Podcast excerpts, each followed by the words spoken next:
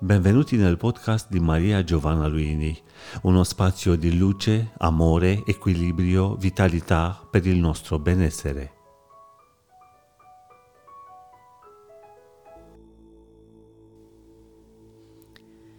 I tarocchi, grande argomento. Argomento che per alcuni molto razionale sembra tabù. Eppure, basta cambiare una parola, non li chiamiamo tarocchi, li chiamiamo immagini.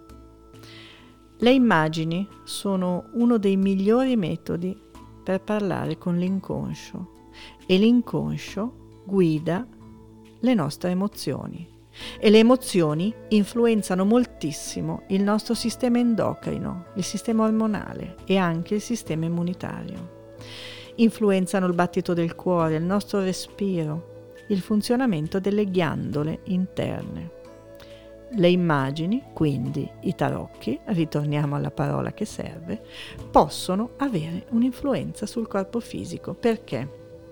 Perché sono figure colorate con cui possiamo giocare sistemandole in modo progressivo e permettendo loro di penetrare senza parole, senza il bisogno di una spiegazione razionale, direttamente nella nostra zona cerebrale dove si nasconde l'inconscio.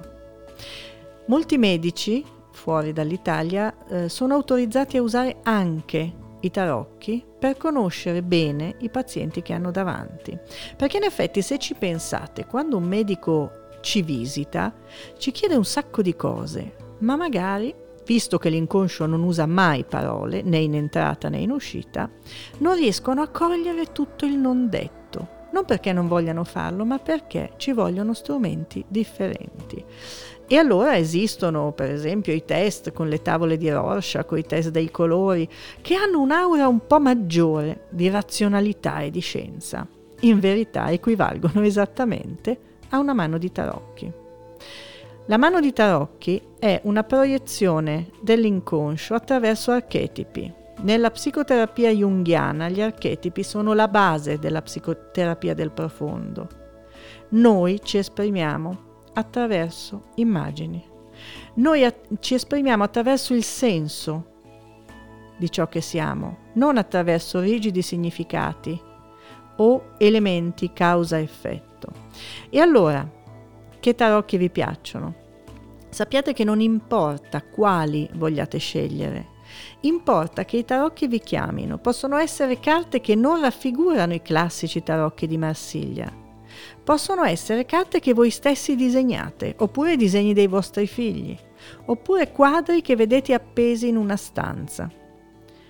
Queste figure vi parlano e il fatto di vederle all'improvviso, come quando girate una carta, è fondamentale perché quando girate una carta, quella entra dritta nell'inconscio. La prima reazione è quella che vale.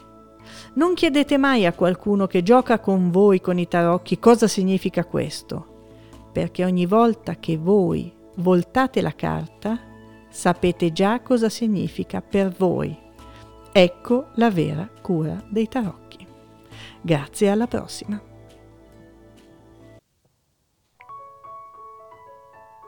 Avete seguito un podcast di Maria Giovanna Luini. Per una nuova dose di benessere ci trovate qui con nuovi appuntamenti.